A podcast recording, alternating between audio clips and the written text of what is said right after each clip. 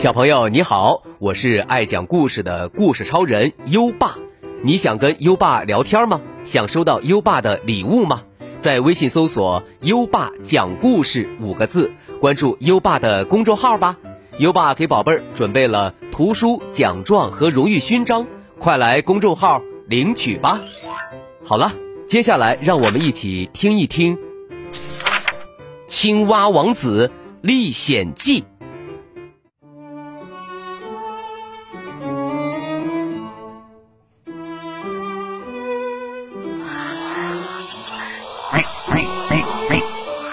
青蛙小迪住在池塘边的芦苇丛里，爸爸妈妈都很宠爱他。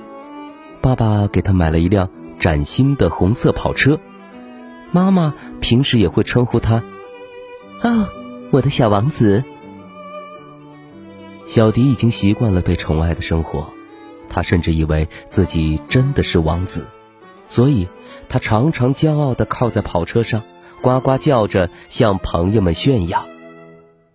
我根本就不是什么青蛙，我是一个王子，只是看起来像青蛙而已。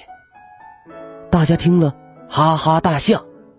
别说谎了，吹牛大王，你和我们没什么区别。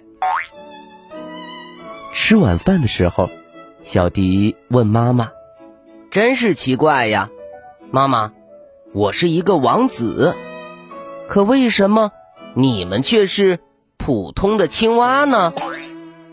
妈妈笑着说：“宝贝儿，你也是一只普通的青蛙呀。”小迪不服气地说：“但是，在山顶的城堡里，有一位公主正在等着我呀。”爸爸生气了，大声说：“没这回事儿！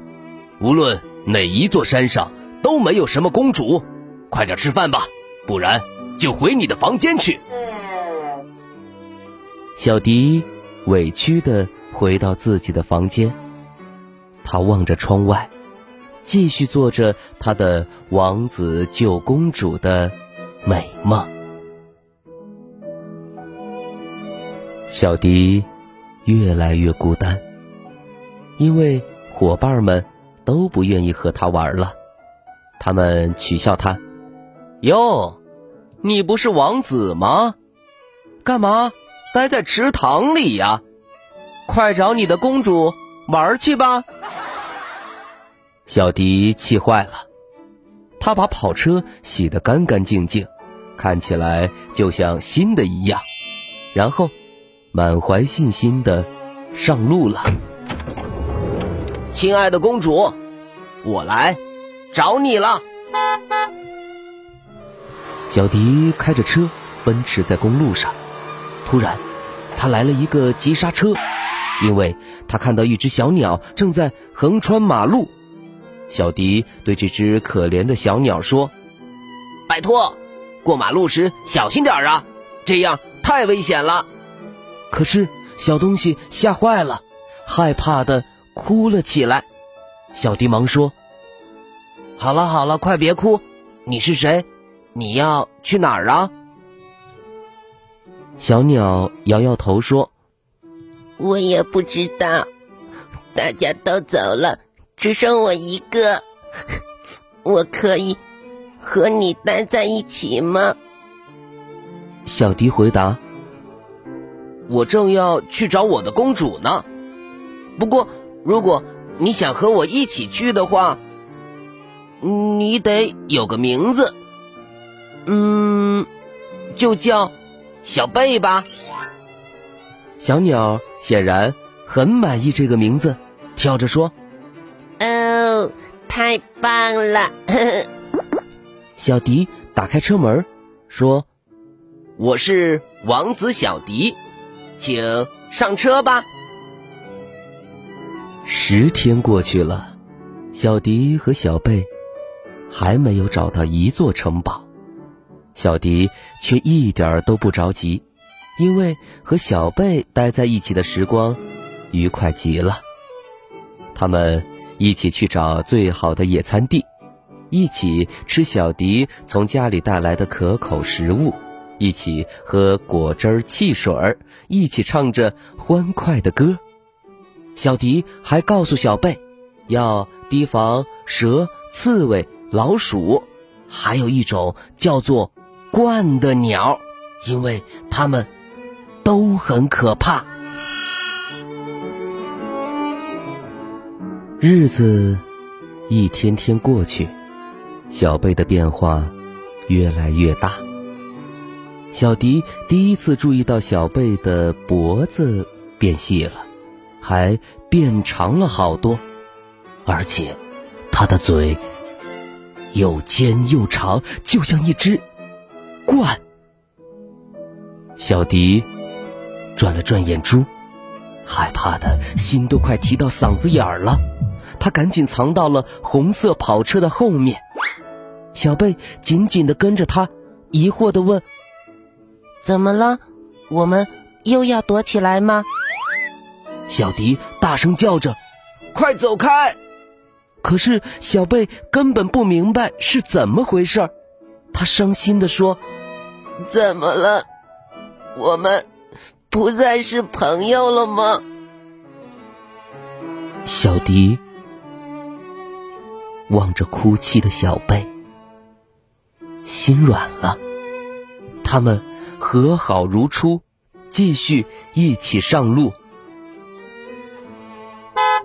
终于，他们找到一座城堡。来到城堡入口，小迪注意到这座城堡十分破旧。最糟糕的是，通往城门的吊桥被收起来了。该怎么进去呢？小贝最了解小迪的心思了。还是跳到我的背上来吧，我带你飞过去。很快，他们飞到了城堡的花园里，那里有个很大的喷水池。小迪兴奋地从小贝的背上跳下来，结果一头扎到了水池里。当小迪从水里浮出来的时候，有上百只青蛙正在吃惊地盯着他，而且所有青蛙的头上都戴着漂亮的王冠。一只青蛙问他：“你来这里做什么呀，小家伙？”小迪说：“我是王子小迪，来找公主。”他说不下去了。因为院子里响起了青蛙们放肆的笑声。你是王子？绝不可能！你连王冠都没有啊！排队吧，你是第一千四百二十一号来找公主的。站在这些优雅的王子们中间，小迪觉得自己很渺小。很渺小。小迪离开了城堡，以最快的速度开车回家了。小迪回到了家，妈妈立刻把他拥进怀中，依然像往常那样说着：“你回来了，我的小王子。”小迪摇摇头说：“妈妈。”我不是什么小王子，我和你们一样，是一只普通的青蛙。爸爸欣慰的点点头，笑了。朋友们也很高兴小迪平安回家，他们都赶来庆祝。小迪感到多么幸福呀！他再也不去找什么公主了，因为他找到了自己最好的玩伴儿小贝。每年春天，你总能看见一只开着红色跑车的青蛙，还有一只在它头顶上盘旋的小鹳鸟。它们又开始新的旅程了。好了，今晚就先讲到这里。现在。优爸要考考你了，是谁背着青蛙小迪飞到城堡里去的呢？快到文末留言告诉优爸吧。宝贝儿还想听更多优爸讲的故事吗？点击文中故事合集图片即可进入小程序收听，里面有一千多个故事在等着宝贝儿哦。宝贝儿，今天听故事很认真，在文末点一下再看，奖励自己一颗小星星吧。好了，到该睡觉的时间了，宝贝儿，还记得我们的睡前仪式吗？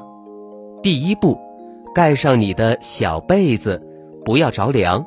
第二步，跟身边的人说晚安。嗯，做的不错。第三步，闭上眼睛。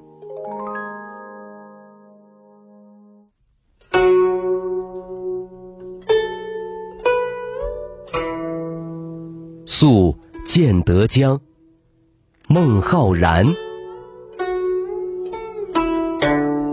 移舟泊烟渚，日暮客愁新。